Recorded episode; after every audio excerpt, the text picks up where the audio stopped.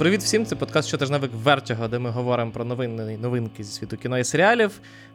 З вами, як завжди, Юра і Микита. Ми повернулися після двотижневої відпустки. Микита, чи була це відпустка? Ні, Юра. Це було у тебе відрядження, а у мене хвороба. Тому ніхто з нас не відпочивав.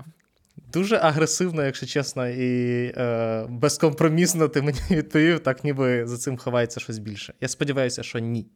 Але так, в нас є багато е, новин, е, щоб нас догнати. Відповідно, ми викинули все зайве, поговоримо тільки про щось дійсно вартісне, що відбулося за останні два тижні. Вдамо, що за минулі два тижні не вийшло жодного нового серіалу і фільму. Цікавого. Давай так, вда... чи нам потрібно вдавати, що за попередні два тижні не вийшло жодного нового цікавого серіалу або фільму? Юра, штука відносна. Смак штука відносна. Немає, немає об'єктивно цікавих фільмів. Жодного об'єктивно цікавого але, фільму. Але якщо вам об'єктивно цікавий е, новий фільм Мартіна Скорсезе «Вбивці квіткової повні», про який ми говорили ще в першому подкасті після перезапуску, то на е, рекаперах вийшов, вийшла розмова Микити з Ярославом про три з половиною години е, дуже... безкомпромісної історії від Мартіна Скорсезе. Так, це обережно спойлери, тільки не рекапери. Ой, не рекапери, а обережно спойлери, да, звичайно, да, обережно да. спойлери. Тому там тільки аудіоверсія, тому на Ютубі вона з'явиться, мабуть, пізніше, угу. в форматі чисто аудіо. А ми, е- е- скіпнувши всі трейлери, які виходили, е- перейдемо одразу до новин і перейдемо до залишків одного страйку і е- реалій іншого страйку. Е- я думаю, цей подкаст – це останній подкаст, коли ми говоримо про страйк сценаристів дві тисячі двадцять третього року, тому що він не просто офіційно завершився, а вже офіційно підписані, підписаний, підписана угода, ледь провідміняв правильне слово, підписана угода між сценаристами і продюсерами, і все. Всі повертаються до роботи з новою оплатою, а двадцять чотири видихають, тому що нагадаємо, що вони... А ні, вони тільки з акторами підписували, да? Чи зі сценаристами, напевно, теж? Тільки з акторами, зі сценаристами а. не було якихось окремих. Тоді так, да. тоді окей. Тоді а двадцять чотири досі напружені. Е, але так, сценаристи можуть тепер спокійно е, повертатися до роботи. Що не скажеш про акторів? Тому що ми з Микитою робили припущення, що е, підписання договору з сценаристами спростить шлях домовленостей між акторами і продюсерами, але цей страйк повторює попередні страйки, тому що коли режисери підписали свою угоду, то сценаристи сказали, вона нам не підходить, ми будемо вибивати іншу, і те саме сталося і з акторами, які сказали, ні, нам не подобається е, угода, яку підписали сценаристи. Е, Мені здається, ця динаміка, знаєш, вона характерна для знімального майданчику, коли актори, актори беруть сценарій і такі, не, нам не подобається, ми будемо, як Джанна Ортега, я буду переписувати все, що тут написано.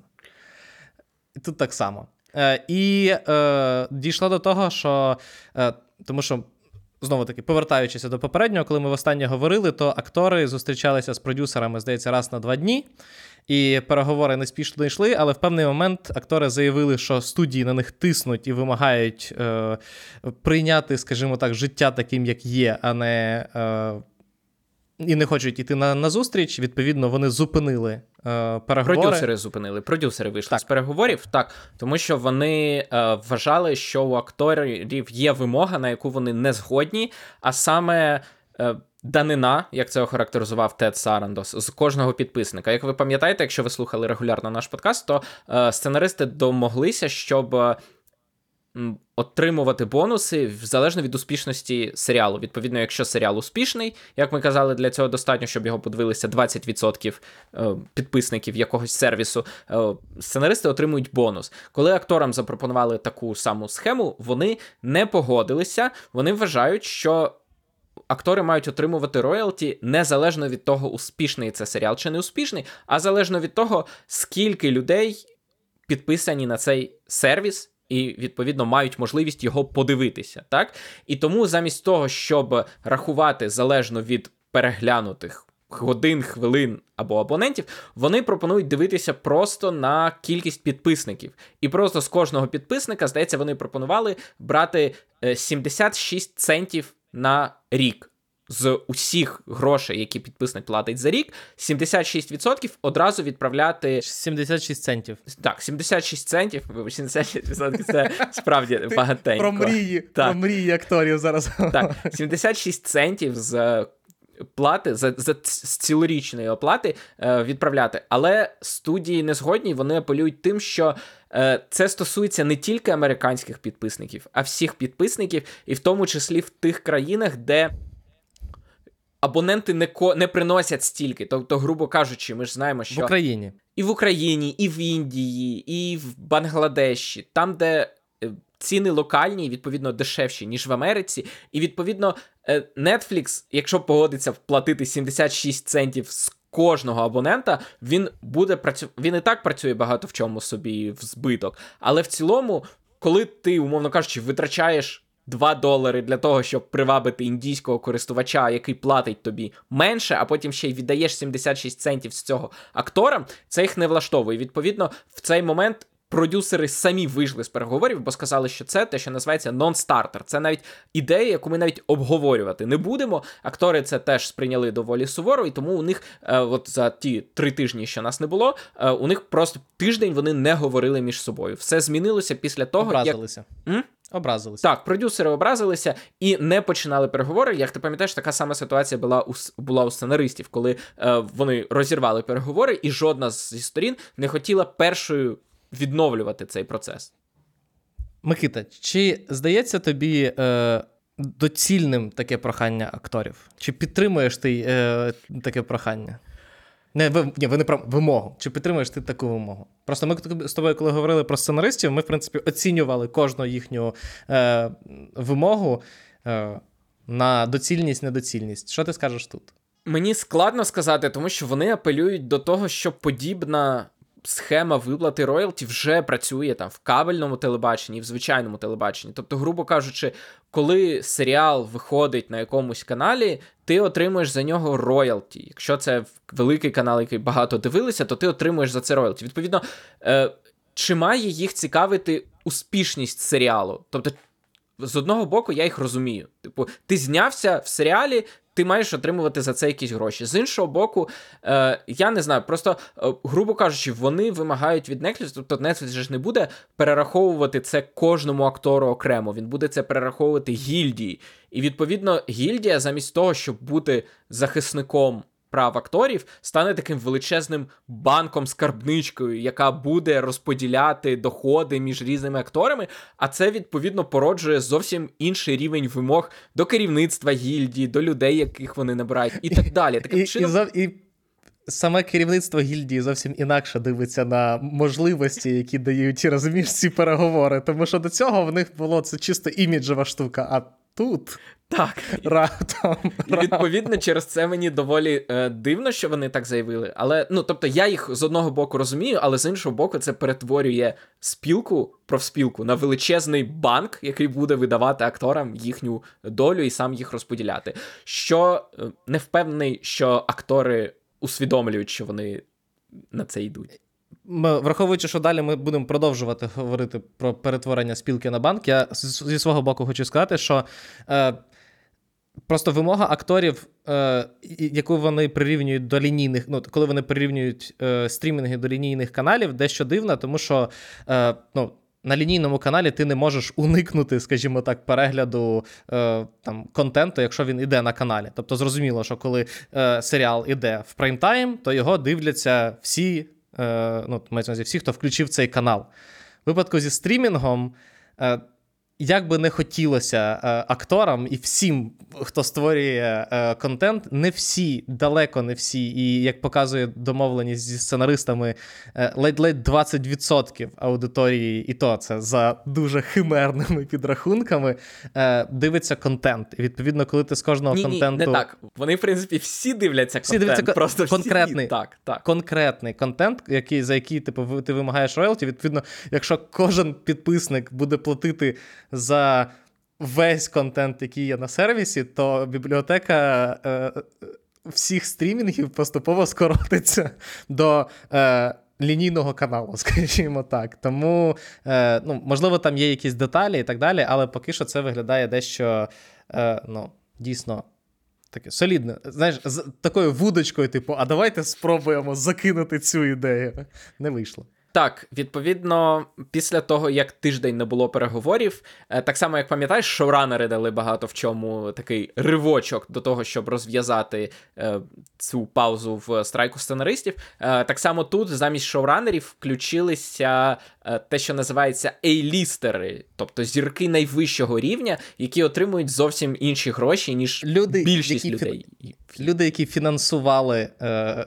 акторів, поки вони були на страйку. Це правда. Ті самі люди, які от скинулися грошима, щоб акторам, які, власне, пікетують, було за що їсти, поки в них нема роботи.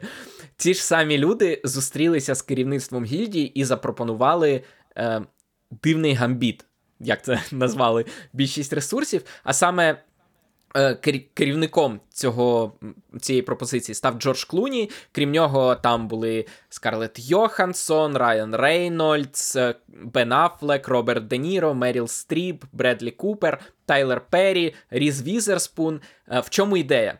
Зараз кожен, зрозуміло, член профспілки платить профспілкові внески, як, в принципі, працюють всі профспілки.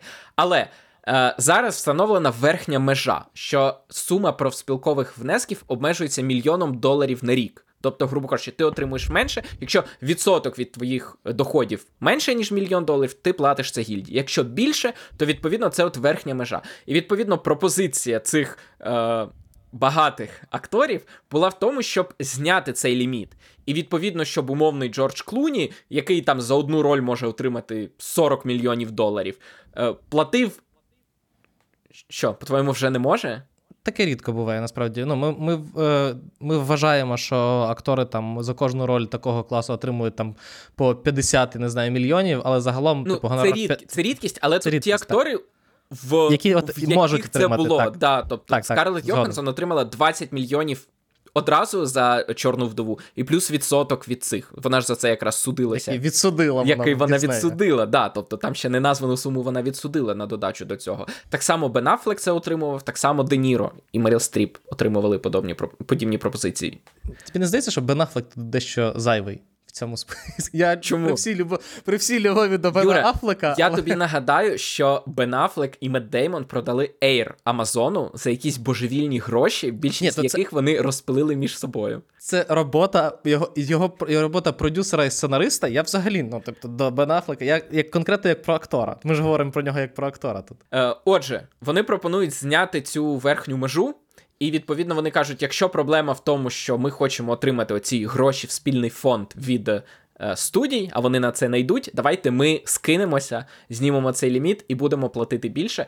І потім з цього фонду, відповідно, розподіляти е, компенсацію менш затребуваним, менш е, акторам, які отримують менші гроші і менше ролей. Це тому, що ми знову-таки повертаємося до того, що гільдія в такому разі буде банком, який виплачує, типу, мінімалку чи, я не знаю, компенсацію, випла... субсидії виплачує акторам, е- які не ейлістери.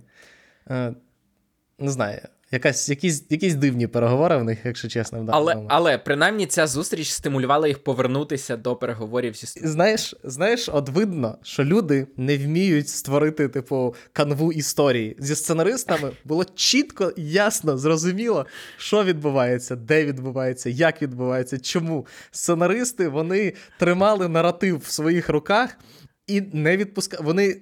секунда в секунду реагували там на всі вкиди від продюсерів і так далі. Актори поки що видно, що ну, не справляються з цим, не справляються, тому що якісь, ну, якісь незрозумілі події відбуваються. Так, але всі повернулися за стіл переговорів.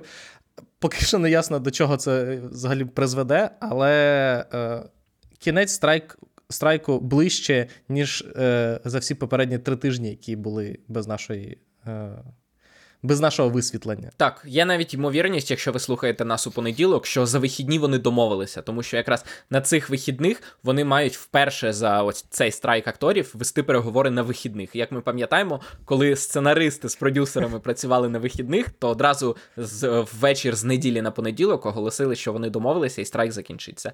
Як буде тут, поки невідомо, бо поки що, скажімо так, е- таких сильних сподівань, як на той прорив у Страйку-сценаристів, немає, але в цілому мож... він ближче, ніж так був три тижні тому. Кінець. Тому що так, сценаристи все-таки дуже чітко давали зрозуміти, що вони хочуть і що їм готові дати, що не готові дати. В випадку з акторами загалом взагалі не зрозуміла позиція студії щодо... Господи, штучного інтелекту, щодо використання сканів, масовки і так далі і тому подібне. Все те, що виставлялося на початку страйку як важливі речі, поки взагалі жодної інформації, що студії, що продюсери про це думають, тому так. Але... При тому, що от Микита говорить, що е, страйк, е, кінець страйку вже близько, по факту, по факту, фільми, які трималися, оці от скільки місяців вони трималися і робили вигляд, ніби все нормально, і вони встигнуть дознятися і вийти вчасно, а вчасно це був там весна-літо дві тисячі двадцять четвертого року, нарешті здалися, нарешті продюсери, продюсери визнали, що не встигнуть, і почали переносити е, фільми, тому дві тисячі двадцять четвертий рік нарешті стає на папері таким, яким, ну, ми очікували, що він і буде. З початку дві тисячі двадцять четвертого року, з весни-літа дві тисячі двадцять четвертого року переїхали майже всі фільми категорії А, скажімо так. Блокбастери. Називаємо їх блокбастер. блокбастерами. Такий їх... неологізм використовуємо. Неологізм, так. Блокбастери. Е, по-перше, переїхали, наприклад, е, переїхав третій Дедпул, який має відбуватися вже у всесвіті Ем Сі Ю. Е, він мав вийти в травні двадцять четвертого року, але, відповідно, переїхав на... На коли, Микита? Поки навіть не визначена дата. Сподіваються, що він вийде в кінці року, але, можливо, аж в двадцять п'ятому. Враховуючи, що він був тільки на середині зйомок. Так, він прям загальмувався посередині знімального процесу, коли почався страйк. Так, для Діснея це не єдині переноси. Перенесли також Білосніжку і, що дивно, Еліо, нову анімацію Pixar, яка... А, яка здавалося б, я розумію, що е, це питання озвучки, але здавалося, що це, можливо, не настільки критично, але схоже, що критично. Так, і, відповідно, на відміну від Дедпула, який поки без дати, Білосніжку і Еліо принесли одразу на рік. Вони вийдуть тільки в дві тисячі двадцять п'ятому році. Тому це прям з Еліо. Причому, знаєш, що дивно, це те, що є актори озвучки, які працюють, які не є членами гільдії сценаристів, ой, гільдії акторів, які працюють, е, власне, з мультфільмами, там якась Тара Стронг і так далі, але настільки вже, мабуть, хочеться при покликати якихось супервідомих акторів на головні ролі, що заради цього навіть перенесли мультфільм. Ну так, і якщо я не помиляюся, це буде перший рік з хто знає якого часу, коли в Піксара немає жодного релізу в дві тисячі двадцять четвертому. Ну, а, я маю, а, за, а у них за рік. На, на другу половину нічого не заплановано, ніякий фільм на другу. Мені здається, ш- щось було заплановано, але, ну, якщо вони з цим... Ну, подивимося, чи встигнуть. Подивимося, чи встигнуть, але враховуючи, що вони вийшли, там були на два фільми на рік, а тепер можуть взагалі пропустити цей рік. Але все-таки є деякі блокбастери, які, скоріш за все, втримаються в двадцять четвертому році. Якщо вам цікаво, чи буде вам хоч щось подивитися, то, по-перше, точно вийде новий фільм Джона Красінського «Іф», той, який називають лайв-екшн Піксаром, про дівчинку, яка може бачити вигаданих друзів інших людей. Також вийде новий Капітан Америка, який вже майже дозняли, і йому набагато менше дознімати його. Встигнуть дозняти, коли б не закінчився страйк. Що? Якщо його не почнуть перезнімати. Якщо його не почнуть перезнімати, але так, він має вийти всередині року. І вийде приквел до «Тихого місця». «Тихе місце. День перший» з Лупітою Ньонго в головній ролі. Він також збереже свою дату. Мені подобається, як ти такий. Якщо ви, якщо ви переживаєте, що вам нічого буде дивитися, то блокбастери будуть, і це, типу, спін-офф «Тихого місця». Юра, ми живемо в такому світі, де, скажи, які у нас більші прем'єри. «Дюна два» ще буде в двадцять п'ятому. «Дюна друга» в двадцять четвертому буде, так, це правда. Це правда. Не буде «Місії», яка мала бути в червні двадцять четвертого року, але тепер вона взагалі переїхала на двадцять п'ятий рік, і це е, особливо смішно для мене, тому що я був в відрядженні якраз пов'язаному з роботою, і в мене була зустріч з Paramount, де вони мене переконували в тому, що то там дозняти буквально два дні, там все готове, вона точно вийде в двадцять четвертому році, вже ні. Не вийде вона. Причому, знаєш, що дивно, а, от ця місія, яка вийшла цього року, її, пам'ятаєш, свого часу відклали на два роки одразу.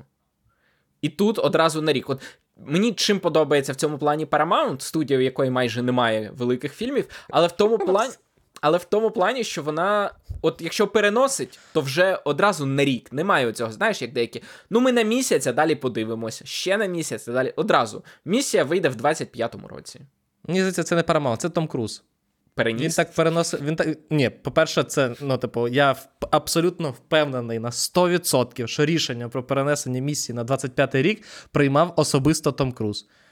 Е, це, мене, ну, типу, це навіть не жарт, ну, тобто, я абсолютно впевнений, що це саме рішення Тома Круза, і він це робив вже з Топганом другим, він це робив з першою частиною розплати, от і з другою частиною розплати теж зробив те саме. Він сказав, нам потрібно закінчити на наших цих, як називається, умовах. На наших умовах, так, щоб була можливість доробити, а не намагатися встигнути, відповідно, тим більше, що я так розумію, що там ще є чимало роботи. Е, крім того, наприклад, переїхали е, улюблений фільм Девіда Заслава, це та бандитська драма з Робертом Де Ніро і ще купою старих пердунів, які... Е, Який Заслав, який Заслав, порізавши всі бюджети Ворнерів, коли тільки прийшов, видав їм там сто мільйонів, здається, чи скільки, на цей фільм. Він теж переїхав, тому що ну, його ж треба гарно зробити. Все-таки, все-таки сі і о буде дивитися. І е, байкери, про яких ми говорили, Джефа Ніколса з е, Томом Гарді е, і Остіном Батлером і Джоді Комер переїхали на, скоріше за все, не на інший рік, вони вже зняті, але е, так як Дюна переїхала на е, весну, щоб Зендая і Тімоті Шаламе могли її просувати, так само, я так розумію, що... Е, творці фільму розуміють, що без е, Остіна Батлера і Тома Гарді в, на інтерв'ю вони особливо не піднімуть нічого на цьому фільмі, тому е, фільм перенесли. От, отакі от справи з фільмами.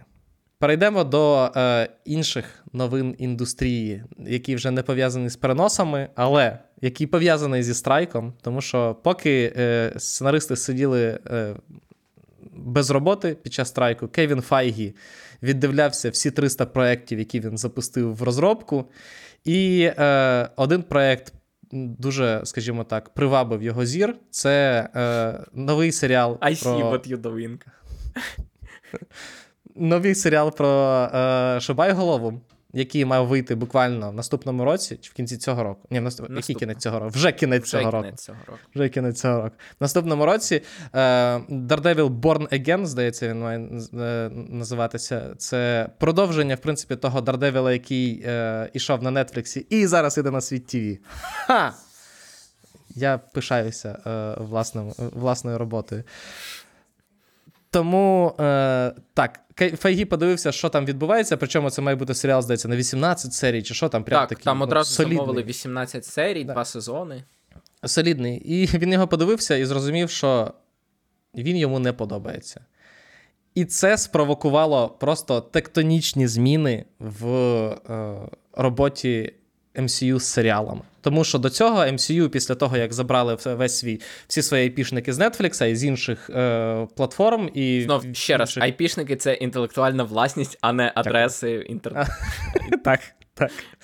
Е, вони вирішили, що, ну, оскільки в них, е, вони класно роблять фільми, вони серіали будуть робити так само, як фільми. І е, ставочка не зіграла. Тому що Кевін Файгі подивився на результати перших серіалів, які виходили останні роки, і подивився на Шибайголову, і зрозумів, що без шоуранерів справа не обійдеться. Так, вони, відповідно, у Марвел взагалі не було такого терміну, як шоуранер. Тобто навіть коли людина де-факто виконувала обов'язки шоуранера, вона називалася головним сценаристом, хедрайтер, але не шоуранером. Вони прям стверджували, у нас шоуранерів немає, тому що, як в, в ем сі ю, там, не, там один шоуранер в кепці ходить, і все. І, відповідно, тут було так само. Але, як не дивно, одним з... прикладів того, наскільки потрібен шоуранер, став серіал, який навряд чи хтось назве суперуспішним для Марвел, але «Ші-Халк» – це, по суті, перший серіал е, в ем сі ю, у якого був шоуранер, і шоуранерка, точніше. Але навіть її спочатку звільнили, а потім повернули вже, коли треба було монтувати. І з того, що не знімали, вона зняла фільм, серіал, який, тобто, якщо вам не сподобався «Щиталк», серіал, то знайте, що студія вважає, що шоуранерка його врятувала. Тобто, в якому стані він був до того, як їй дали його монтувати, мені складно уявити. Але вони вирішили, що от те, як роками робилися серіали, що до того, як ми почнемо знімати, ми напишемо першу серію, ми зробимо біблію персонажів, щоб знати, які персонажі з'являються, що вони робитимуть. А головне, головне, знаєш, що е, Кевіна Файгі в тому числі не сподобалося в цьому Шибайголові? Що Шибайголова вперше вдягає костюм Шибайголови в четвертій серії. Це попри те, що у нього вже було три сезони, де нам показували, як він став супергероєм. І ших, і Шихалк, що де він ших? вже в костюмі, де він вже в костюмі ходить. Так, спойлер, якщо так, хтось не знав, так, що там з'являється. До речі, до речі. І, відповідно, вони хочуть, щоб телебачення, телесеріали, вони здавалися знову телесеріалами. Вони ти... були телесеріалами. Так, так, щоб ти вмикав серію, і ти знав, які там будуть герої, і вони робили приблизно одне й те саме, але цікаво, ну, як серіали робили шістдесят років до цього, як кожна серія Ріка і Морті, де ти... Вони ж не однакові, але при цьому ти вмикаєш серію, і ти знаєш, ну, що тебе чекає. Кожен Давай трошки, сер... чекай. Давай. Ти зараз просто, мені здається, що ти пішов, ти, ти пішов в процедурники вже, типу. Да, Marvel хоче... а в тому ти річ. Це не зовсім річ. Так. Марвел хоче Абсолютно. зробити в тому числі і процедурники. І процедурники, так, ні, я, я це згоден, але тут якраз потрібно, це не те, що Марвел всі серіали хоче зробити процедурника. А дарма. Але... Дарма. дарма вони це не хочуть. Це, це, це, я згоден. З точки зору бізнесу, взагалі, це просто no-brainer. Це абсолютно е, правильне рішення. Але от на рахунок Шибайголови і те, про що ми, здається, вже кілька років говоримо, і це було, наприклад, дуже відчутно з «Зоряними війнами», е- серіали, які почали робити як фільми, надто вальяжно поводяться з часом глядача. сто відсотків Тобто вони, ну, типу, для людей, які робили раніше фільми, а тепер роблять серіали, їм здається, що, ну, вони звикли до двогодинного, максимум, там, трьохгодинного інтервалу, коли людина сіла дивитися, і перші, там, двадцять хвилин чи тридцять хвилин може бути інтродукція, може бути якась зав'язка, яка, там, підводить нас плавно до сюжету. І коли вони це інтерполювали на е, серіал, то вони такі, ну, перші три серії можна відвести на, е, ну, на експозицію. А для глядача, ну, сорі, три серії відвод... дивитися просто для того, щоб нарешті перейти до чогось цікавого, це надто багато. І е, ось Марвел нарешті зрозуміли, що, можливо, все-таки варто одразу починати з чогось цікавого, а не е, десь на сьомій серії з десяти раптом давати динаміку. Ну, знаєш, просто... Мене бісить оця тенденція в останні три роки давати щось цікаве в першу хвилину, а потім за два роки до цього. І там починається потім три серії тянучка якась. Але ж, але ж нам в перші десять хвилин показали, або там в перші дві хвилини показали, що хтось когось вбив. А тепер дивіться, хтось, кого ми ще не бачили, кудись приїжджає, а потім ми там вже на третій серії бачимо цих персонажів, які там були вбиті в перші дві хвилини фі- серіалу. І тут е, так само. Відповідно, Марвел е, не просто замінив е, шоуранера е, Daredevil, а вони ще й взагалі міняють підхід. Тобто вони спочатку будуть набирати сценарні кімнати, щоб вони писали їм цілий серіал. Як ти думаєш, Микит, наскільки на рішення е, Кевіна Файгі вплинув новий е, колективний договір зі сценаристами? Тому він такий, знаєте, я, ми підписали колективний договір, де ми зобов'язані мати сценарні кімнати, сценаристи, і в нас має бути типу визначений шоуранер, як мінімум два сценариста, які сценаристів, які сценарист-продюсер. Ви знаєте, ми тут подумали, е, і ми вирішили, що ми е, будемо тепер мати сценарні кімнати і де сценаристи. Можливо, це через колективний договір? Ні, ні, ні. Це чисто через, от я подивився Шибайголову і вирішив, що так жити не можна. Мені здається, що це все просто наслідки вже підписаного колективного договору. Ну, подивимося. Якщо вам цікаво, як до цього Марвел робили серіали, то вони... Подивіться пере... серіали Марвел. Подивіться «Таємне вторгнення», який став найбільш проблемним серіалом Marvel, у якого були величезні зйомки, під... величезні проблеми під час зйомок, який переписувався по ходу, і там по ходу продюсер, тобто його, він, його доробляв продюсер, там не було шоуранера, тому що головний сценарист звільнився, його замінили іншим сценаристом, як, як фільми Marvel, тобто там сценаристи міняються, але фільм якби тримається на продюсерах. Вони намагалися так зробити з... серіалами, і щось пішло не так. Якщо ви хочете подивитися, що пішло не так, то «Таємне вторгнення» на Disney+. Мені подобається, що ми говоримо про те, що Марвел вирішили зробити так, як вони роблять з фільмами, але фільмів є Блейд, і, і на фільмах це теж не дуже працює, а на серіалах це виявляється, що не працює ще більше. Тому що так, коли ти, в тебе людина зняла там, типу, сорок хвилин фільму, а ти такий, не подобається, поставлю нового режисера, це окей. Коли в тебе людина зняла три серії з восьми, і ти такий, не подобається, поставлю іншу людину, то це вже зовсім інший вплив на, на медіум. Але подивимося, можливо... повернення, міленіали, які винайшли телебачення, які винайшли телесеріали, нарешті повернуть нам більш адекватний підхід до серіалотворення, якого зараз часом не вистачає. Е, від Marvel перейдемо до студії а двадцять чотири, яка посилено готується до продажу. Це так вважає Юра. Е, так, я, я так вважаю, але... Е, студія а двадцять чотири заявила, що вони... Це не заявили, не... це був Industry Report. Це, типу, пошепки шепочуться за кулісами. Вони не виходили з прес-релізом. Шепочуться... Для а двадцять чотири це більше, це, це більше publicity, ніж вони зі всіма своїми фільмами заробили за останні два роки. Включаючи все завжди і водночас. Е, так, в, в Голлівуді... Не то, щоб почали ходити чутки, тому що а двадцять чотири вже почала рухатися в цьому напрямку, але а двадцять чотири вирішили не обмежуватися інді-фільмами і малобюджетними фільмами, низькобюджетними, а взятися за блокбастери і щось більше. І, як наслідок, вони почали просто агресивно скупати будь-які, будь-яку інтелектуальну власність, будь-які айпішники, які мають за собою хоч якусь додаткову вартість, цінність, аудиторію і так далі. Причому, ну, дуже агресивно, тобто не характерно для себе. Чому я кажу про продаж? Тому що а двадцять чотири не настільки велика студія, щоб задовольнити е, можливості для зйомок такої кількості е, м, франшиз, на які, чи фільмів, чи екранізації, на які вони претендують. І враховуючи, що вони говорять про те, що вони готові знімати дорожчі фільми, то е, скажімо так, Анапурна, Юропкорп і люди, які зняли... Хто зняв е, цього? Варяга? Фокус? Фічер? Фокус, здається, так. Фокус Фічерс. Вони дивляться на а двадцять чотири, тому що вони всі якраз зробили те саме. Вони пішли в якийсь проект, на який вони витратили більше сто мільйонів доларів. І в результаті всі три компанії знаходяться на межі банкротства, тому що... ну, не вистрілило, як наслідок вони, а в них немає такого е, кешфлоу, як в мейджорів, де в тебе, де можна витратити мільярд сто мільйонів на три фільми ді сі, і вони тобі в результаті принесуть, скільки там, триста мільйонів, і ти такий, ну що там? Ну не вийшло. Е, це якась е, річний, річну премію в розмірі майже стільки, скільки вони заробили, я собі випишу, але, ну, сорі, чуваки, ну, не вистрілило. А, але в той же час для а двадцять чотири це хорош, хороший хороша можливість, скажімо так, підняти свою вартість на ринку. Вони вже співпрацюють, з, наприклад, з тими самими Apple на ексклюзивному контракті. Вони вже почали знімати серіали. Відповідно, якщо в них буде бібліотека цікавих франшиз, які вони можуть знімати, вони можуть прийти там до Comcast, до ен бі сі, до Universal. Це одна компанія.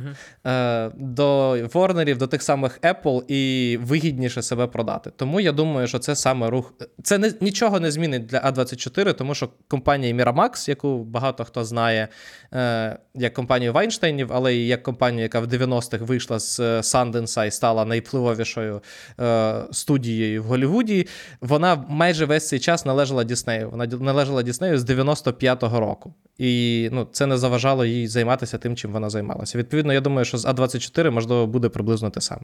Чи є в тебе щось додати? Так, по-перше, Мірамакс, Мірамаксу всередині Діснея було дуже складно, тому що це Дісней правда. Постійно рубав їм доросліші проекти, і якщо ви подивитесь, які найуспішніші, найвідоміші фільми Мірамакс, то вони часто були або зняті до того, як їх купив Дісней, або розробка їх почалася до того, як їх купив Дісней. Це по-перше. А по-друге, причина, чому а двадцять чотири шукають більші проекти, вона монетарна не тільки в тому плані, що вони хочуть робити більше, а й в тому плані, що, от як Юра сказав, на таких драмах, в тому полі, де вони зараз працюють, набагато складніше заробити. Тобто, грубо кажучи, ти купуєш або там знімаєш все завжди і водночас за двадцять мільйонів і зробляєш на ньому сто мільйонів, і це добре, це плюс вісімдесят мільйонів. Але з іншого боку, умовний, не знаю, Барбі або Опенгеймер приніс студії, яка його зробила там п'ятсот-чотириста мільйонів, розумієш? І відповідно одним проєктом такого масштабу можна покрити одразу багато менших проєктів. А а двадцять чотири, у них ця маржа, що вони втрачають і що вони заробляють, набагато менша. І відповідно треба дуже влучно стріляти в ці маленькі фільми для того, щоб відбити. Тобто для них тридцять мільйонів, які вони втратили на е, усі страхи Бо, це набагато більший удар, ніж триста мільйонів по великій студії. Розумієш? І так, той але... факт, що вони збираються робити контент для широкого глядача, який може заробити триста-чотириста мільйонів доларів, бо вони шукають в тому числі бойовики, які вони ніколи до цього не знімали, вони шукають якісь комікси, які вони теж, ну, тобто, вони шукають широкого глядача, і вони очікують, що на цьому вони можуть оцю маржинальність проєктів, вони зможуть її трохи збільшити, що якийсь проєкт, який вистрілить, вони на ньому зароблять вже не тридцять мільйонів, а двісті мільйонів. Абсолютно. Тільки єдина проблема, про яку я сказав побічно, коли я нагадував, про те, що для того, щоб отримати з Барбі, наприклад, триста мільйонів чи п'ятсот мільйонів, потрібно в Барбі вкласти триста мільйонів. Якщо ти вкладаєш, і Ворнери можуть вкласти в Барбі триста мільйонів і е, ризикнути з тим, щоб, наприклад, там, чи Флеша, вони можуть вкласти е, скільки там, триста мільйонів і отримати сто п'ятдесят. І для них це просто списані, е, ну, так, ну, та, не дозаробили сто п'ятдесят мільйонів. Дісней може вкласти в Індіану Джонса скільки там, чотириста мільйонів. І там отримати... більше, там тільки бюджет сам триста з чимось, а ще маркетинг, ну, і да. все таке. Ну, тобто п'ятсот мільйонів вкласти в Індіану Джонса і отримати на виході двісті, і ну, не повести, ну як не не Зробити вигляд, зробити вигляд, ніби нічого не сталося, так. А от то, що я наводив приклад, наприклад, з Варягом, чи з Вайсом, в випадку з Анапурною, чи з Валеріаном і Лореліною, в випадку з Європакорп і Люком Бессоном, це якраз та ситуація, коли студія, яка займалася проектами там, за тридцять мільйонів, і ти кажеш, окей, ви зняли фільм за тридцять мільйонів і втратили на ньому там, типу, двадцять п'ять мільйонів, це вам типу, суттєво. Але якщо ви зняли фільм за двісті мільйонів і втратили на ньому сто п'ятдесят мільйонів, при тому, що у вас бюджет спі... загальний бюджет всіх фільмів на наступний рік складає сто мільйонів, це ну, е... одразу ризик провалитися. Тому тут треба або супер влучно стріляти, ну, типу, так, як не стріляє ніхто на цьому, на ринку блокбастерів в, влучати в яблучко, або якраз продатися умовному там Apple ті ві, і за рахунок їхнього бекапу е, набагато спокійніше себе почувати і вкладатися в більш, в більш ризиковані проекти. І, до речі, те, що ти сказав за їхні гроші, як, як така страхова подушка, насправді причина, чому а двадцять чотири почали робити телесеріали, багато в чому з цим пов'язана. Це пояснював директор колись а двадцять чотири, чому вони раніше не робили серіали, а тепер почали. Тому що він сказав, традиційна модель е, виробництва серіалів передбачає, що продакшн-компанія сама робить серіал. Умовно кажучи, Warner... ті ві Warner, так, зробили «Друзів» і продали їх телеканалу ен бі сі. І вони роблять «Друзів» на свої гроші, на гроші Warner, ну, Warner ті ві, так, телебачення Warnerів. А потім продають його ен бі сі, які платять їм ліцензійну плату. Відповідно, за другий сезон їм уже більша ліцензійна плата, і вони на ньому заробляють. А А24 каже, що вони просто не могли собі дозволити знімати серіали на свої гроші, а потім їх продавати як готовий продукт. Натомість сучасна модель, от стримінгова, яку започаткував Netflix, передбачає, що тобі спочатку платять гроші, а ти за ці гроші знімаєш серіал. І вони кажуть, от тоді ми змогли б робити серіали, тому що нам, е, от там, вони зняли «Ейфорію», нам спочатку дали гроші, а потім ми зняли «Ейфорію». В той час, як в традиційній моделі, ти спочатку знімаєш «Ейфорію», а потім ідеш ейч бі о, ми зняли серіал, який ідеально підходить саме вам, і продаєш їм «Ейфорію». Так, як було з «Боджеком».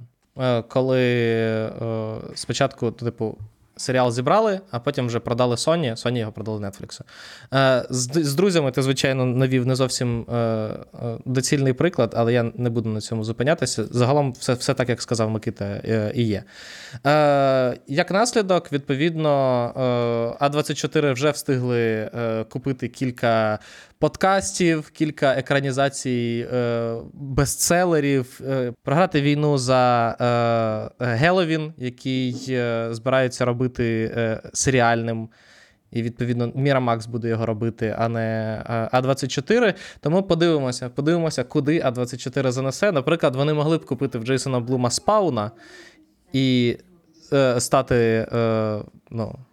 Це, насправді, це, це жарт Микити про те, що е, в Діснеї є Марвел, в, в Ворнерів є Ді Сі, а в е, А24 може бути Імідж.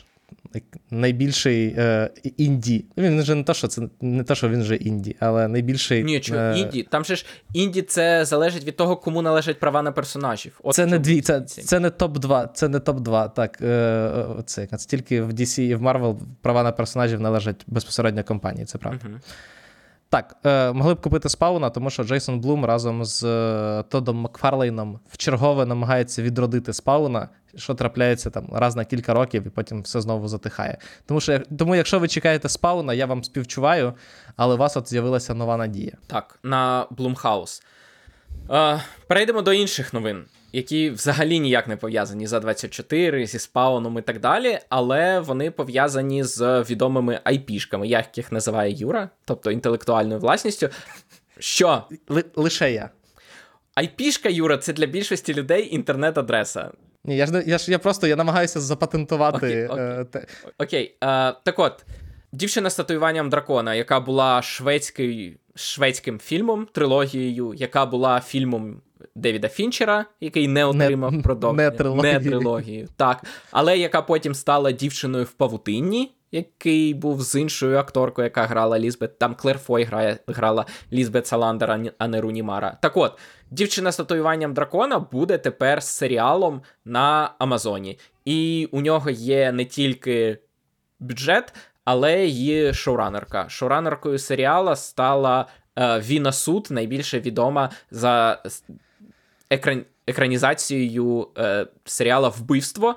І, відповідно, вона, шоуранерка цього серіалу, буде тепер робити для Амазона дівчину з татуюванням дракона. До інших новин індустрії. Компанія Skydance, е, яка... анімаційна компанія Skydance, яка належить Sony і відома перш за все, і єдине чим, це тим, що е, туди пішов Джон Лассетер після того, як його... Е, звільнили. Як його звільнили. Як його звільнили з Піксара, так, я довго думав, як, але це по факту так і є. Е, як його звільнили з Піксара, вона мала раніше ексклюзивний контракт з Apple, і випуст, встигли випустити на, нього, на е, Apple один фільм, який називався «Удача». Везіння. Юра, нам треба визнавати офіційні локалізації Apple, якими б вони не були. Я згоден. Але погодься, що назва «Везіння» підходить для спін-оффу перевізника з Джейсоном Стейтемом. Абсолютно. Абсолютно. Так, але е, Skydance розірвав контракт з Apple, і е, тепер вони будуть випускати свої, е, свою анімацію на Netflix, що, з одного боку, не дивно, враховуючи, що в Sony ексклюзивний контракт з Netflix. Netflix є, скажімо так, основним е, стрімінгом. Не основним, а єдиним стрімінгом Sony. Ні, ну що, вони а, легко продають в... свої фільми всім, хто всім. заплатить за них. Це правда, але перше вікно у Netflix. І, можливо, навіть друге, я не пам'ятаю. А, Так, тепер Скайден, але з іншого боку, це, тому це не дивно, а дивно це тому, що Netflix дуже активно розвивав власний анімаційний відділ, і в них була удача з Sea Monster, яку я чеки називався, з якої я досі не розумію. Вони випустили Німону вдало, і е, тут, схоже, вирішили забекапитися. Так, відповідно, вони скоротили трошки власний анімаційний відділ, попри те, що він нібито працював успішно. І так, підписали Sky, от Skydance Animation. І перший фільм, який у них вийде, він вийде вже в наступному році. І він називатиметься Spellbound, мабуть, зачарована. І Spellbound відомий тим, що композитором цього фільму буде... вже є, тому що мультфільм вже на фінальних стадіях, Алан Менкен. Легендарний композитор, автор діснеївського ренесансу і всіх пісень до «Русалоньки», «Красуні чудовиська», «Аладдіна», «Геркулеса», «Покахонтас» і вже... як її... «Русалоньки» повно... лайв-екшена. Так, «Аладдіна» лайв-екшена. «Аладдіна» лайв-екшена. Я маю на увазі «Рапунцель». Музику до «Рапунцель», перезапуску Ten... багато Tangled. В чому. Так, «Tangled». Заплутана історія. Так, заплутана історія. Також, також писав він, і тут він також буде композитором. Джон Лассетер і Алан Менкен. Здавалося б, хіт. Але подивимося. Ідемо далі. Якщо ви нас слухали якісь з попередніх е- випусків, то ми точно в одному з них, або і не в одному, казали, що е- Suits, е- той, який в нас перекладали як форс-мажори, б'є всі можливі і неможливі рекорди переглядів на Netflix, здається? На Netflix, так. На Netflix, це так, перший купили... стримінг, на якому з'явився цей серіал. Да. Вони купили всі сезони, і е... оскільки в Netflix немає офісу, то всі переключились на Suits, враховуючи, що це дуже лайтовий процедурник з драмою, він такий мелодраматичний процедурник в стильних декораціях, і там, здається, десять сезонів чи скільки, то він вже який місяць б'є всі рекорди переглядів, і, звичайно, що на, цьому, на цій хвилі Ен Бі Сі Universal вирішили запустити не спін-офф, не продовження, а просто інший серіал в тому самому світі. Тобто, банально, ті самі Suits, просто з іншими персонажами, і, можливо, там в ряди годи буде з'являтися хтось з оригінального касту Suits. Так, автором цього проєкту буде Арон Корш, який і зробив оригінальний серіал. І вони взоруються на такі проєкти, як Сі Ес Ай або Ен Сі Ай Ес, які зберігають, скажімо так, Ді Ен Ка серіалу, але зовсім інший. І так само, як Сі Ес Ай постійно проводив, коли ще там у нього було одночасно три-чотири серіали, там кросовер серії. Так само і Suits також, можливо, когось з основного касту. Цікаво, чи буде це Меган Маркл, але я дуже сумніваюся. Вони також зможуть таке зробити, але так, вони орієнтуються саме на такі, оскільки це процедурник, вони орієнтуються на інші процедурні франшизи, і якщо вийшло у Сі Ес Ай, то вони вважають, що може вийти і у форс-мажорів. Але що цікаво, тому що все-таки Suits це не зовсім, ну, тобто, він менш, він більш мелодрама, ніж процедурник, якщо бути відвертим. Тобто в перших сезонах там ще було, ну, я, правда, не бачив там пізні сезони, але з того, що я чув про пізні сезони, там мелодрама захопила взагалі все, і від якогось типу юридичного процедурника не залишилося нічого. Мені цікаво, як вони будуть... Але, але це шлях будь-якого процедурника. Ні. Процедурник це... Е... Так, але, але дивись, Доктор Хаус в останніх сезонах був але більш мелодраматичний. Так, але він все одно базувався на клас на, на, на, ну, типу, на головному правилі процедурника. Кожна серія побудована відповідно до певних правил. В Suits цього не було. Тобто це не, там не було юридичної справи, навколо якої розвивалися там, типу, мелодраматичні події. Ні, в певний момент там все вже...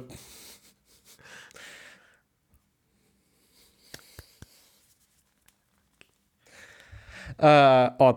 Тому подивимося, чи вони зможуть зробити, чи це буде процедурник-процедурник, чи вони знову будуть йти по цьому ж самому шляху.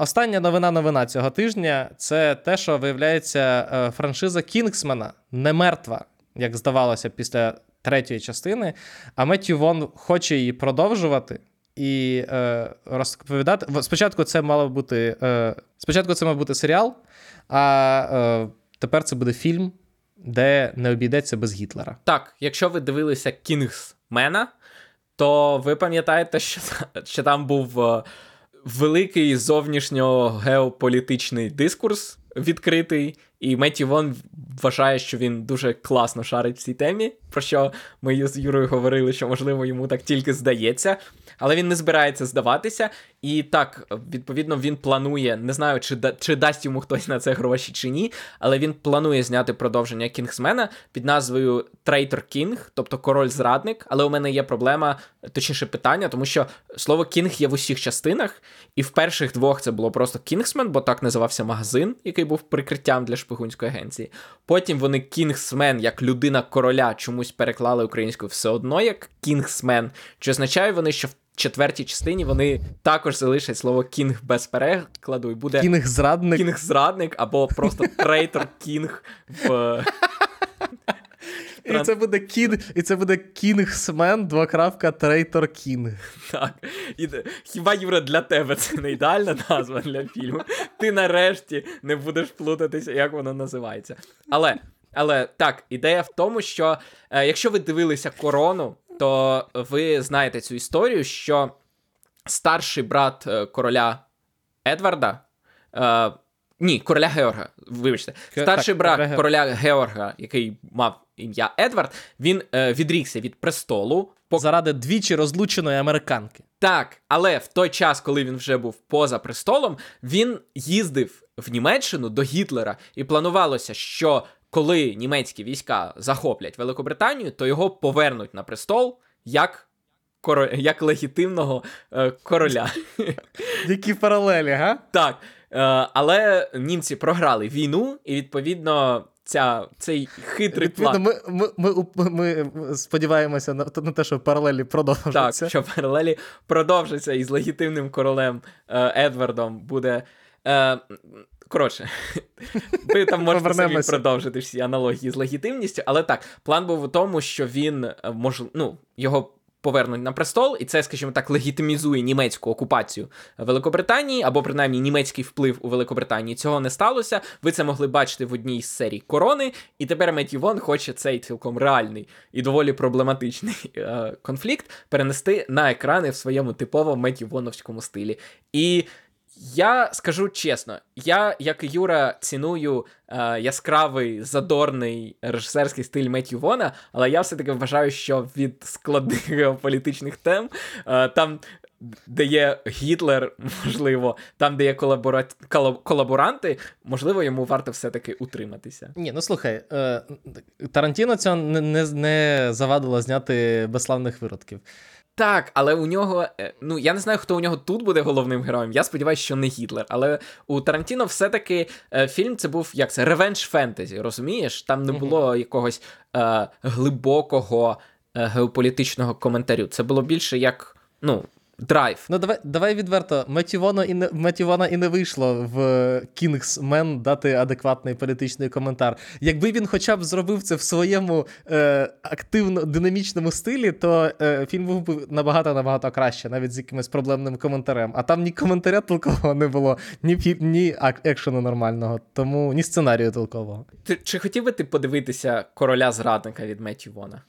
Я все одно люблю фільми Меттью Вона. Якщо це буде фільм Меттью Вона, а не те, що сталося з третьою частиною Кінгсмена, то е, ну, я відкритий до перегляду. Єдине, що мені не подобається, що просто м- медіа, які писали про, е, цей, про фільм, писали, що серіал задумувався як е, типу «Корона» тільки зі шпигунством.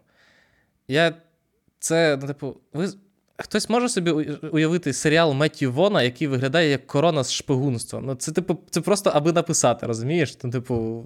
Це сам, це сам Меттью Вон корон... так сказав. Я хотів зняти «Корону», але зі шпигунством. Так розумієш, «Корона» зі шпигунством – це фільми цього, як... Ой, це книжки... Джона е... Лекаре. Джона Лекаре, абсолютно. Тобто «Корона» зі шпигунством – це, е, як він називався, «Tinker Tailor Soldier Spy», чи він українською в, в, перекладався з російською як «Шпигун вийде геть». Ось, ось це «Корона» зі, шпигу... зі шпигунством, а не то, типу, все, що Меттью Вон собі придумав. Меттью Вон, знімай, ар...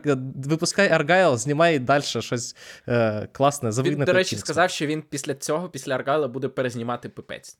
Подивимося. Подивимося, що це, як це. Меттью Вон, як людина, як, як це, як це, е, як це правильно сказати, як нащадок аристократичного роду Меттью Вона є достатньо грошей для того, щоб займатися чим хоче. От, класно, краще, щоб він займався чимось, що нам теж сподобається.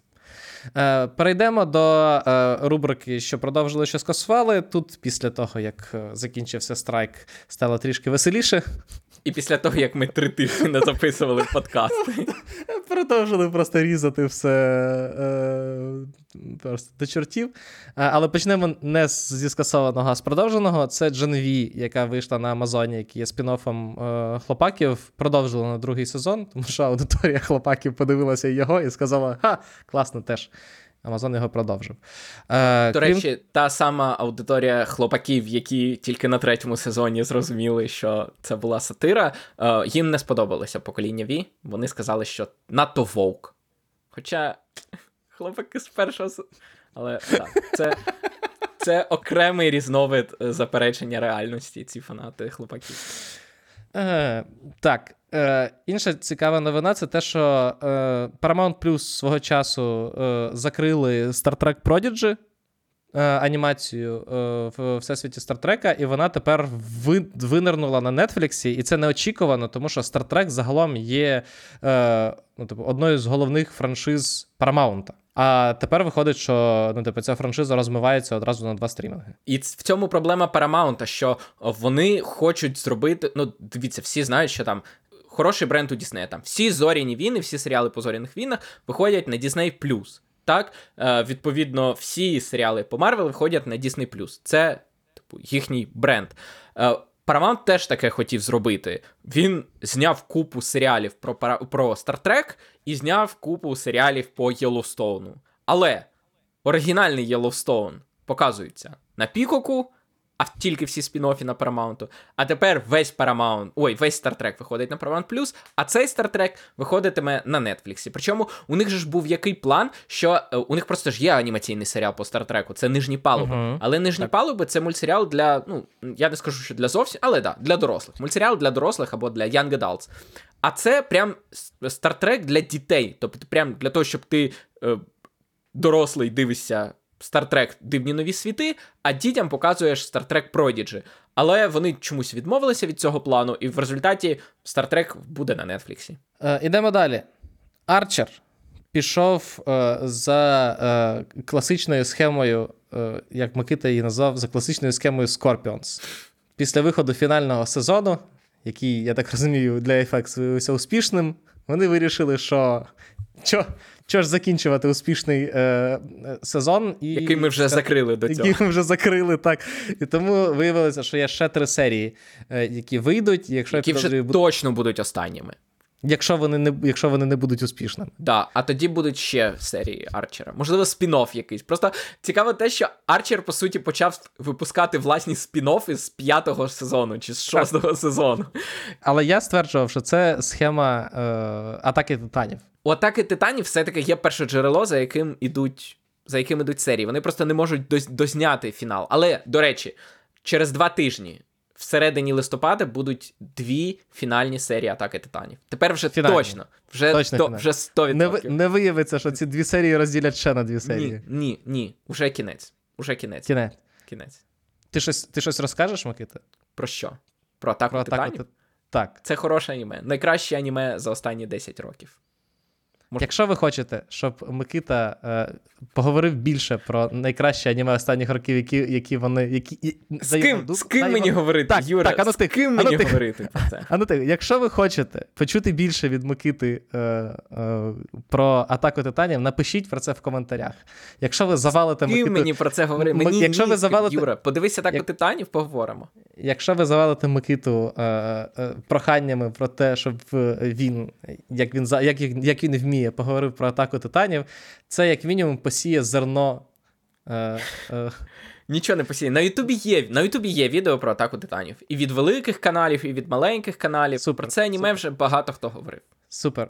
Знову таки, моя, е, моя, моя пропозиція та сама. Якщо хочете, щоб Микита більше розказав про «Атаку титанів», напишіть про це в коментарях. Ідемо далі.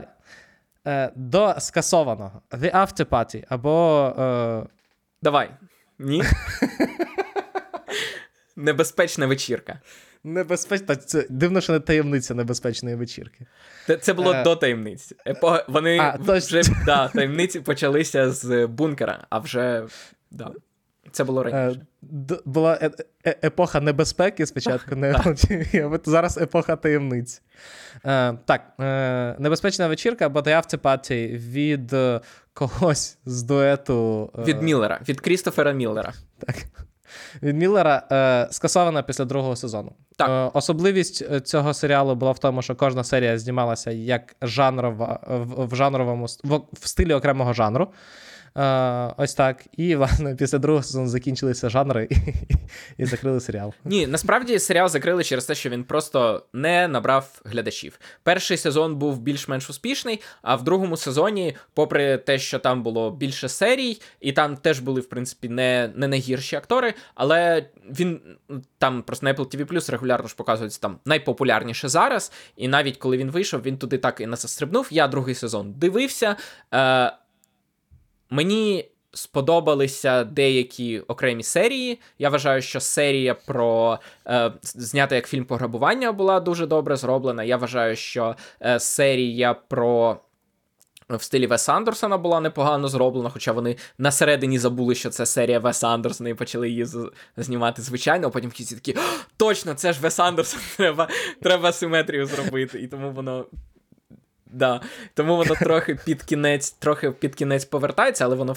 ну, скажімо так, тільки Вес Андерсон е, може зняти дві години такого фільму, як Вес Андерсон. Решти людей вистачає там на десять хвилин максимум.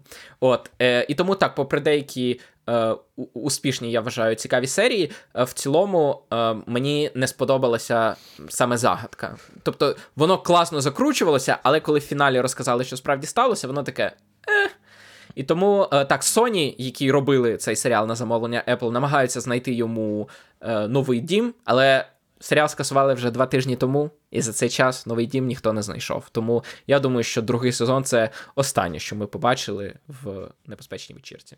Так, Apple просто забули виділити гроші на маркетинг, і як наслідок його ніхто не подивився. Хто міг подумати? Е, ідемо далі. Paramount Plus не тільки віддає свої, е, свої франшизи на інші е, стрімінги, але й просто закриває е, серіали, які в них е, виходили. Е, значить, вони закрили серіали е, Fatal Attraction і Rabbit Hole, і е, серіали були настільки високої якості, що ще на моменті, коли ми з Микитою обговорювали їх старт, ми вже говорили про те, що їх закриють, і це коли я побачив... Це стосувалося Fatal Attraction, так, це екранізація одноіменного фільму, типу, тільки в форматі серіалу. Це ідеально входить в те, що Юра казав про те, як люди думають, що, типу, ну, серіали це як фільми, тільки довгі. І в результаті, навіщо дивитися серіал, скільки там було, шість чи вісім серій, вісім годин, якщо ти те саме можеш подивитися у фільмі за півтори. Rabbit Hole – це був шпигунський трилер з Кіфером Сазерлендом. Бачиш? Епоха Кіфера Сазерленда, яка почалася з серіалу двадцять чотири години. Минула. Мину, да, двадцять чотири так. години. Минула. Е, і останній серіал, який закінчується на восьмому сезоні, це серіал «Еліта» від Netflix, один з перших їхніх неамериканських серіалів, які вистрілили. Так, разом з «Картковим будиночком», чи як він там називається, «Money Heist». Паперовий будинок. Карт, да, картковий, да, картковий це, це... да. Інший вистріливший серіал Netflix, але, але вже але... американський. Так, да, американський. Так, відповідно, паперовий будиночок вистрілив іспанський, і це іспанський про е, школу багатих е, іспанців. Е, скажімо так, ремейк українського серіалу «Школа». е, перейдемо до нової рубрики. До нашої тестової рубрики. Якщо вона вам сподобається, напишіть нам про це в е, коментарях на Ютубі або просто в В Телеграмі, в Телеграмі. В Телеграмі, коли... так. Да. Так. Е, якщо сподобається. Якщо не сподобається, теж напишіть, якщо вона просто займає час. Але е, ми говоримо зазвичай про прем'єри майбутні, але тут ми вирішили, оскільки рекапери останнім часом виходять не так активно, хоча б трішки поговорити про прем'єри минулих тижнів, які нам сподобалися, про які ми, або про які ми хочемо сказати. Тому рубрика буде називатися «Міні-рекапери». І також тестова будемо... назва. Тестова назва, яка, звичайно... Якщо у вас є класна назва замість неї, то... Та, а, як ми знаємо, тестова наз... назва не змінюється, е, по факту ніколи.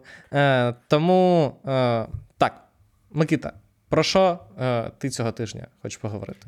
Я цього тижня хочу сказати, що я почав дивитися, і, власне, дивлюся тиждень в тиждень, е, серіал «Покоління Ві», який ми, про, про продовження якого ми щойно сказали. Е, як я сказав, це спін-офф е, «Хлопаків». Е, що мені... Я не вваж... Просто у нас один з патронів в патронському чаті сказав, що це краще за «Хлопаків». Я не вважаю, що це краще, принаймні, за перший сезон «Хлопаків». Можливо, тому що тоді було новіше це, здавалося. Але в цілому я вважаю, що це дуже прикольний серіал. Особливо мені в ньому подобається, як підійшли до суперсил головних героїв, тому що, е, знаєш, оці всі сценарні кліше про те, що сила героя має бути його слабкістю, що угу. е, в фіналі слабкість героя, його недолік має стати його силою. І вони це дуже буквально сприйняли, тому що у головних е, героїв буквально суперсили пов'язані з їхніми недоліками і проблемами. А саме е, у головної героїні суперсила в тому, що вона керує кров'ю, і для цього вона буквально ріже собі руки. Тобто це коментар селфхарму серед підліткової, ну, серед багатьох підлітків. Інша героїня для того, щоб зменшуватися, вона блює. Це коментар щодо булімії. Ще одна героїня, щоб отримати свої сили, вона змінює стать. Вона то е, має хлопчачий аватар, то е, дівчачий аватар. Відповідно, це, е, знаємо, що багатьох людей обурює, скільки відсотків молодих людей виявляються небінарними особами, і це також класний коментар про це. І тому мені дуже прикольно, як вони в, скажімо так, проблемах, які дуже часто зустрічаються у підлітків, які вперше поза е, рідним домом, перший, перший смак, скажімо так, самостійного життя, і як вони вписують проблеми, які часто супроводжують цей етап, як вони переплітають це з супергеройською історією. І ще один плюс в тому, що там, я не знаю, для когось це плюс, для когось це мінус, але особливо в останніх сезонах «Хлопаків» було дуже багато моральної невизначеності. Тобто всі погані. Біллі Бучер – кретин, і Хомлендер – фашист, і навіть... як Г'юї звати, звати головного героя, mm-hmm. він теж проявляє себе як не дуже приємний персонаж. І тому, якщо вам, е, вас приваблює моральна сірість, ви її асоціюєте з глибиною персонажів, то в цьому плані «Хлопаки» повністю себе виправдовують. Е, в «Покоління Ві» все-таки, ну, трошки простіше. Там є, очевидно, хороші герої, це наші студенти, за яких ми вболіваємо, і є так само, очевидно, погані герої. Тобто, якщо вас приваблює в «Хлопаках» отака от сірість, і те, що у всіх є недоліки, і ми ні за кого не можемо вболівати, бо справжні супергерої – це вигадка і міф, і їх не існує, то «Покоління Ві», мабуть, не для вас. Принаймні, в цьому плані воно вам навряд чи сподобається. Але якщо вам просто е, прикольно дивитися, як хороші е, герої е, намагаються з'ясувати, що насправді відбувається, бо їх всі дурять, е, «Покоління Ві» в цьому плані виправдовується. А ще, якщо вам подобаються «Хлопаки» за те, що там, наприклад, в... відлітають у когось кінцівки або взриваються члени і щось подібне, в «Покоління Ві» є це також на сто відсотків. Тому... Мінуси є, Микита? Я, я вже сказав, відсутність моральної е, Ні, сірості. Тобі, для тебе мінуси є? Для мене? Так. Е, подивимося, як закінчиться сезон. Окей, я зрозумів. Я зі свого е, боку... Микита ще не закінчив зі своїми серіалами. Я передаю їй більше... естафету. Е, я хотів сказати про Локі, який почався трішки раніше. Я все-таки до нього добрався, тому що я все-таки давав шанс всім серіалам Марвел і не додивився. Навіть тільки... «Таємному вторгненню»? Я поч... я подивився першу серію «Таємне вторгнення», але я її таки... ну, я... це єдиний серіал, який Марвел, який я не додивився. Хоча досі моїм улюбленим серіалом лишається «Хоукай». Абсолютно, просто... навіть немає е, жодних питань. З Локі, е, попри мінуси в тому, що це або Кевін Файгі не зміг нічого з цим зробити, або він просто забив на це все, або він, не зрозумівши, що зробив фатальну помилку, е, просто мультивсесвіт, якого так всі чекали, який вніс стільки проблем в Ем Сі Ю, в Локі перетворився в якийсь дуже дивний гімік, який не дає тобі по-справжньому співпереживати персонажам. Відповідно, все, що в тебе залишається, це е, ну, прикольний сеттинг, прикольна ідея з тим, що є Ті Ві Ей, вони подорожують в часі, і Дісней дає багато грошей, щоб вони відтворювали різні епохи для того, щоб знімати. Є харизматичний Хіддлстон, є хороша їхня хімія з е, е, Овеном Вілсоном і з Сільві... Ні, з... Як ж акторку звати, я забув. Ну, яка грає Сильві, правильно? Так, яка грає Сильві, так. Е, це такий, знаєш, типу, ненапряжний е, серіал, якщо вам хочеться просто відволіктися в якості чистого ескапізму, мені, е, мені він зайшов. Незрозуміло, що відбувається, не дуже, типу, звертаєш увагу, що відбувається. Красиво, весело, є кілька непоганих жартів, є хороша роль Ківі-клана. Е, Що ще треба? Я чув про те, що на відміну від попередніх серіалів Marvel, він навіть не намагається якось вписатися в Ем Сі Ю. Це, скажімо так, їхня спроба зробити власного Доктора Хто. Чи так це? Так, скоріше за все. Просто якщо його починати прив'язувати до Ем Сі Ю, там, ну, це не, не зовсім спойлер, але там же ж перший сезон закінчується тим, що, власне, там о, Локі вбивають Канга, який не зовсім, не той Кан, ну, коротше, тревелі, е, і от єдиний таймлайн перетворюється на мультивсесвіт, і вони такі, і частина персонажів цьо, цьому радіють, і вони розказують, що от ми більше не можемо, типу, знищувати відгалуження, тому що там же ж мільярди людей, які теж живуть і так далі. А потім в кінці першої серії, там, типу, е, команда зрадників, умовно кажучи, знищує майже всі мультивсесвіти поза, типу, єдиним таймлайном. І ти такий... Як після цього можна, типу, всерйоз е, вірити про співпереживання до мільярдів людей в інших, е, типу, гілках е, мультивсесвіту, якщо ви майже всі знищили і, і нічого не стало, типу, і що в Ем Сі Ю нічого не сталося, що у вас нічого не сталося. Відповідно, так, вони не дуже прив'язані до Ем Сі Ю, і він просто дуже нагадує, напевно, як і Доктор Хто, він дуже нагадує, типу, абсолютно, знаєш, типу, е, елементарні ескапістські серіали, там, я не знаю, шістдесятих. Фантастичні, де просто, типу, відтворення різних світів, якісь, типу, харизматичні персонажі і нічого більше. Ніякого глибокого змісту, ніякої соціальної, соціальних коментарів, нічого. Просто, от, щоб відволіктися від е, реальності, там, на годинку подивитися на те, як е, Том Хіддлстон Локі є. Like... Дієслово до Локі. Давай перейдемо одразу до телепрем'єр, решту відкладемо на наступні випуски. Бо і так, бо, бо, бо і так уже, да, вже годинник тікає. Ми виходимо на два, на два сорокахвилинні епізоди.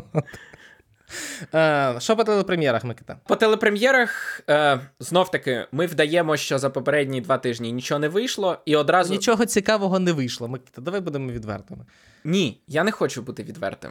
Окей, добре. Я не хочу.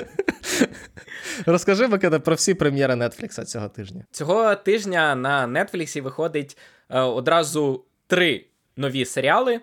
Почнемо з найбільш, мабуть, престижного з них. Це міні-серіал під назвою «Все те незриме світло», і він примітний тим, що над ним працюють одразу декілька відомих людей. Це, по-перше, його творцем є Стівен Найт, той, який створив «Гострі картузи», а режисером всіх чотирьох серій є Шон Леві, відомий режисер, який переважно зараз відомий співпрацею з Райаном Рейнольдсом. Він з ним зробив персонажа, персонажа. Він з ним зробив як Адам Проджект. Він, він робить третього Дедпула. Так, він робить третього Дедпула. І він основний режисер «Дивних див». Так. І, відповідно, це не комедійний проект, навпаки, це драма про Другу світову війну, де німецький солдат е, чує радіотрансляції сліпої французької дівчини і намагається її врятувати. І дуже дивно, що... Ну, це не дивно, тому що зрозуміло, що людям подобаються різні речі, але це був саме... Шон Леві виступає головним продюсером цього проєкту, і саме він... Головний, головна причина, чому він взагалі вийшов, і ми його можемо побачити цього тижня. В ньому буде всього чотири серії, з відомих акторів там грає Марк Руффало, тому якщо у вас є чомусь бажання подивитися... Саме, саме той, саме той. Тому якщо у вас є цього тижня бажання подивитися м, таку важку, серйозну е, драму... З, основ... з, з якихось причин з... Посеред, посеред війни захотілося, захотілося подивитися про драму про сліпу дівчину під час Другої світової війни, то «Все те незриме світло» е, виходить на Нетфліксі від е, творця «Гострів картузів» і від режисера третього Дедпула. Що ще на Нетфліксі, Микита? Е, на Нетфліксі також виходять два аніме-проекти. Я не розумію, чому їх в один тиждень вклали, але в четвер і п'ятницю виходять на Нетфліксі нові аніме, спрямовані передусім на західну аудиторію. Е, перший з них називається «Онімуша воїн Оні», в оригіналі просто «Онімуша». І це е, екранізація одноіменної відеогри. Е, у відеогрі ми завжди граємо за якихось історичних японських персонажів. Тут головній, головним героєм буде герой, прототипом якого став Тошіро Міфуне. Якщо ви дивилися якийсь фільм Акіри Куросави, то ви, напевне, бачили Тошіро Міфуне. Він у нього грав і у «Тілоохоронці», і у «Расюмоні», і у «Семи самураях». Відповідно, це буде переважно екшн-аніме. Трейлер, власне, цим і бере. Він хвалиться дуже яскравою е, постановкою боїв. З... Це два де аніме, але там камера літає, як, власне, в три де. Е, тому дуже якісно, принаймні, ті екшн-кадри, які війшли в трейлер, зроблені. І оскільки прото... першоджерелом є екшн-відеогра, то зрозуміло, що вони саме на цьому і будуть брати. Відповідно, це історія середньовічного самурая, який отримує завдання когось там знайти або щось принести.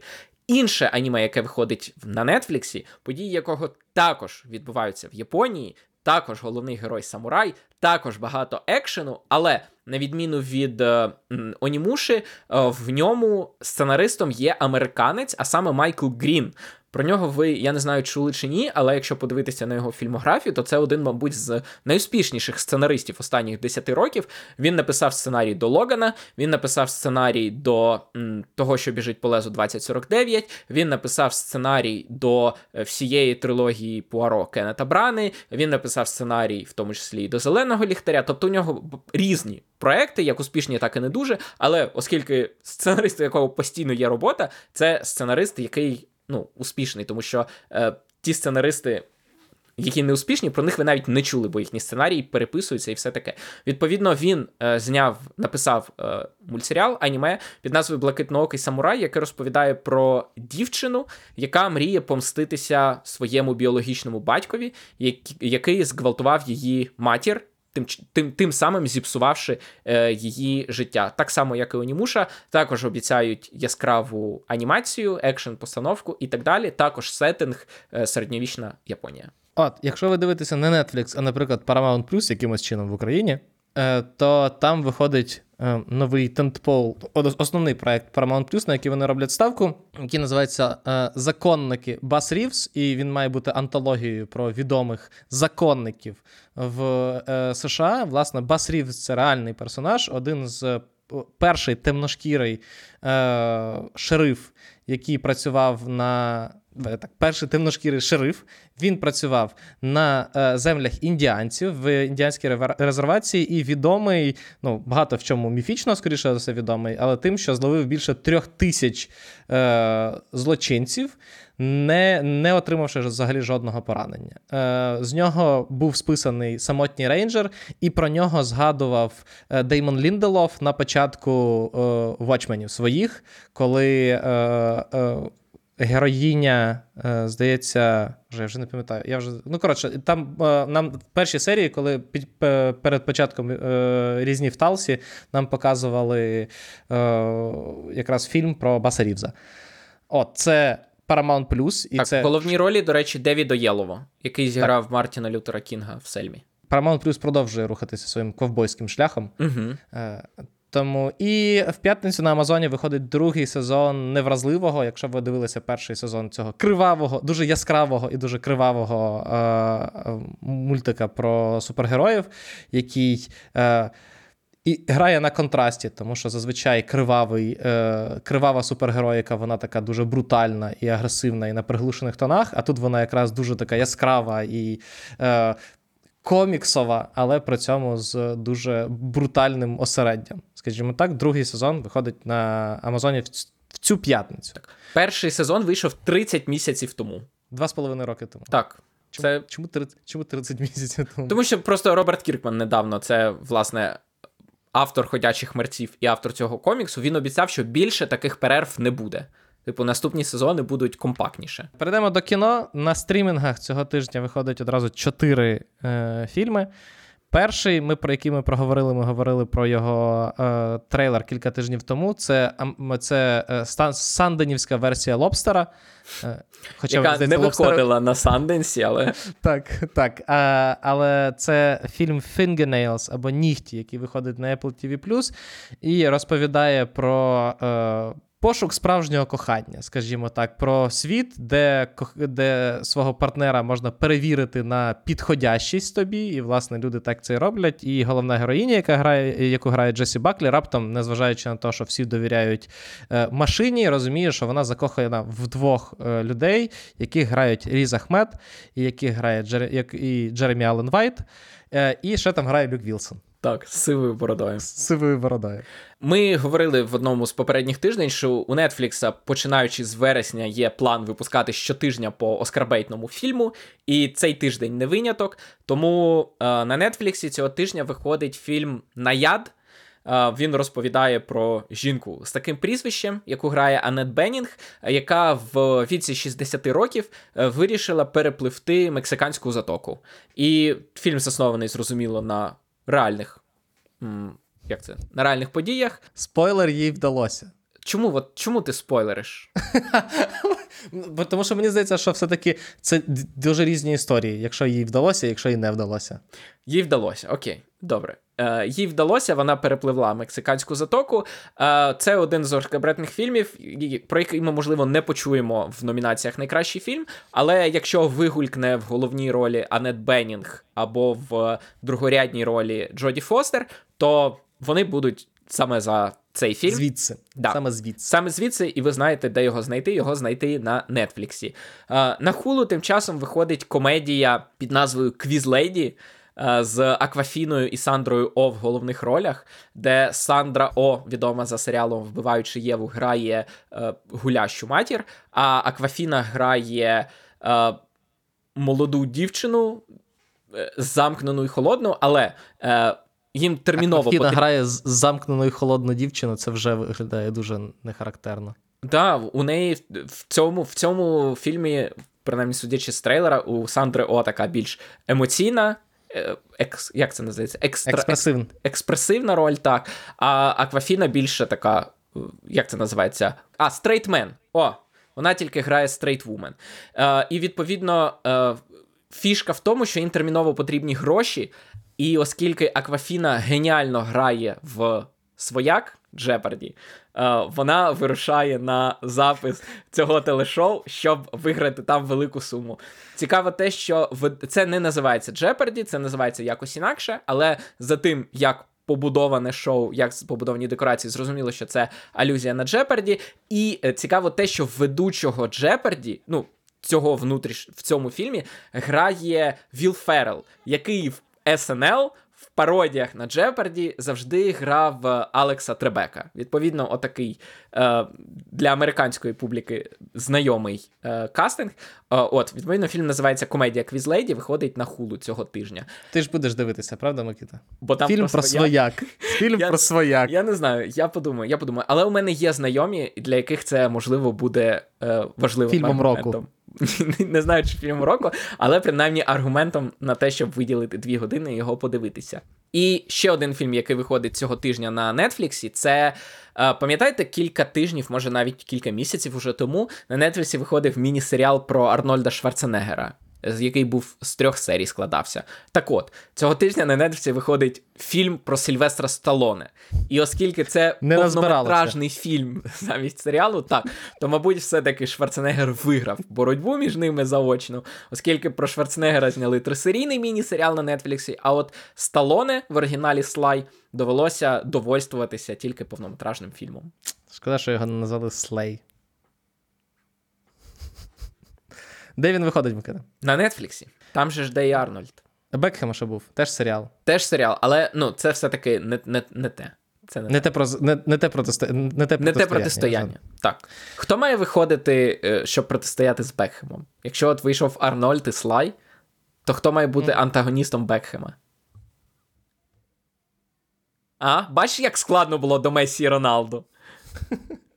Ні, я хотів сказати... Потім стало простіше. Є Месі, от є Роналдо. А зараз от хто? Хто має бути проти Бекхема? Навіть зрозуміло. Буца, Микита, Олегу Нараз, Шира. Чи потягне на чотири серії? Це? Чи повнометражку треба знімати? Якщо Зак Снайдер буде знімати, буде чотири серії тобі. І до прокату. І до прокату. В українському прокаті цього тижня виходить одразу дві, два фільми, але всі чекають на прем'єру Марвелів. Чи вже... всі чекають, Юра? Ні, чи виходив колись фільм Марвел, на який, на який чекали менше, ніж на Марвелів? Шан-Чі. Третя людина-мураха, друга людина-мураха. Е... Не впевнений. Я не впевнений, що другу і третю людину-мураху чекали Стрендж. менше, ніж Марвелів. Другий Доктор Стрендж. Не знаю. Не знаю. Але про Марвелів наступного тижня. Про, про... Окей, можливо, вічні. Можливо, вічні, так. Да. Я, я просто не пам'ятаю, що, що там ще було в, в цьому. Ну окей, треті вартові галактики і Людина-павук чекали більше. Ну, а от на все решту, я не думаю, що мене, якщо чесно, ну, якось сильно відвідає. Про Марвелів поговоримо наступного тижня. Принаймні, це буде найкоротший фільм в Ем Сі Ю. Завжди, завжди приємно, коли люди знімають короткі фільми. Е, окей, що в нас там в прокаті? Так, е, в прокаті виходить фільм під назвою «Мишоловка», в оригіналі «Cat Person», і це екранізація... Е, оповідання, яке вийшло в Нью-Йоркері, яке розповідає про дівчину, яка знайомиться з хлопцем, і вона не може зрозуміти, він просто невпевнений в собі хлопець, чи він е, небезпечний кріпі-маньяк. І, власне, е, в роль цієї дівчини, яка втягується в ці стосунки, грає Емілія Джонс, відома за кодою еплівською, а цього хлопця, який чи то маніяк, чи то просто дивний, невпевнений в собі хлопець, його грає Ніколас Браун, відомий як Казін Грег Казін з, Грег! з серіалу відомий, відомий як Слім Ріпер. Так. І як там Бразерс? Хтось там Бразерс? А, а, Disgusting. Да. Як один, як один з двох Disgusting Brothers, так. А, так. Інший фільм – це український фільм «Між нами», психологічний трилер про протистояння двох жінок з Анастасією Пустовіт і Ірмою Вітовською, Вітовською в головних ролях. Фільм був знятий давно, але виходить тільки зараз. Це да. завжди показник якості. Це, це е, класика українського кінопрокату. Він не просто міг... Для українського прокату, прокату ще характерним тим, що він міг бути знятий давно. Рекламна кампанія цього фільму могла відбутися в дві тисячі двадцять другому або в двадцять першому році, а от виходить він зараз. Як його не любити? Український, українське кіно? Як не любити українське кіно? Я згоден. Е, на цьому все. Дякую, що добили з нами цей е, довгий випуск за три останні тижні. Наступні будуть, я підозрюю, коротші. Ми повертаємося в свій звичний ритм е, щотижневого щотижневика.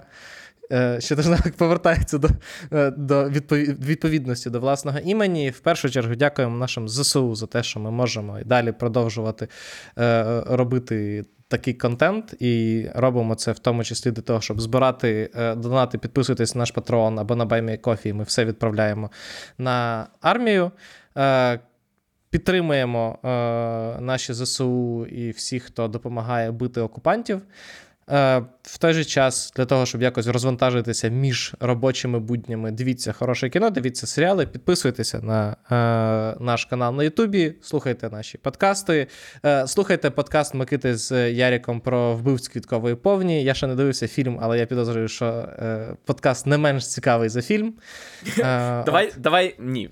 Фільм да, визнаного да, Мартін фільм, визнаного фільм майстра Мартіна Скорсезе. Фільм три з половиною години, а подкаст година. Ну от, тобто... І ви подивилися, ви послухали подкаст, ви майже подивилися фільм. Ви вже можете з розумним виглядом розказувати е, про те, що він оцінений чи не оцінений цей фільм, і про його проблематику. Тому вибір за вами. Е, от. Е, Підписуйтесь на наші подкаст-платформи, пишіть нам коментарі, пишіть, якщо хочете, щоб Микита розказав більше про атаку титанів. І почуємося з вами наступного разу. Па-па. До побачення.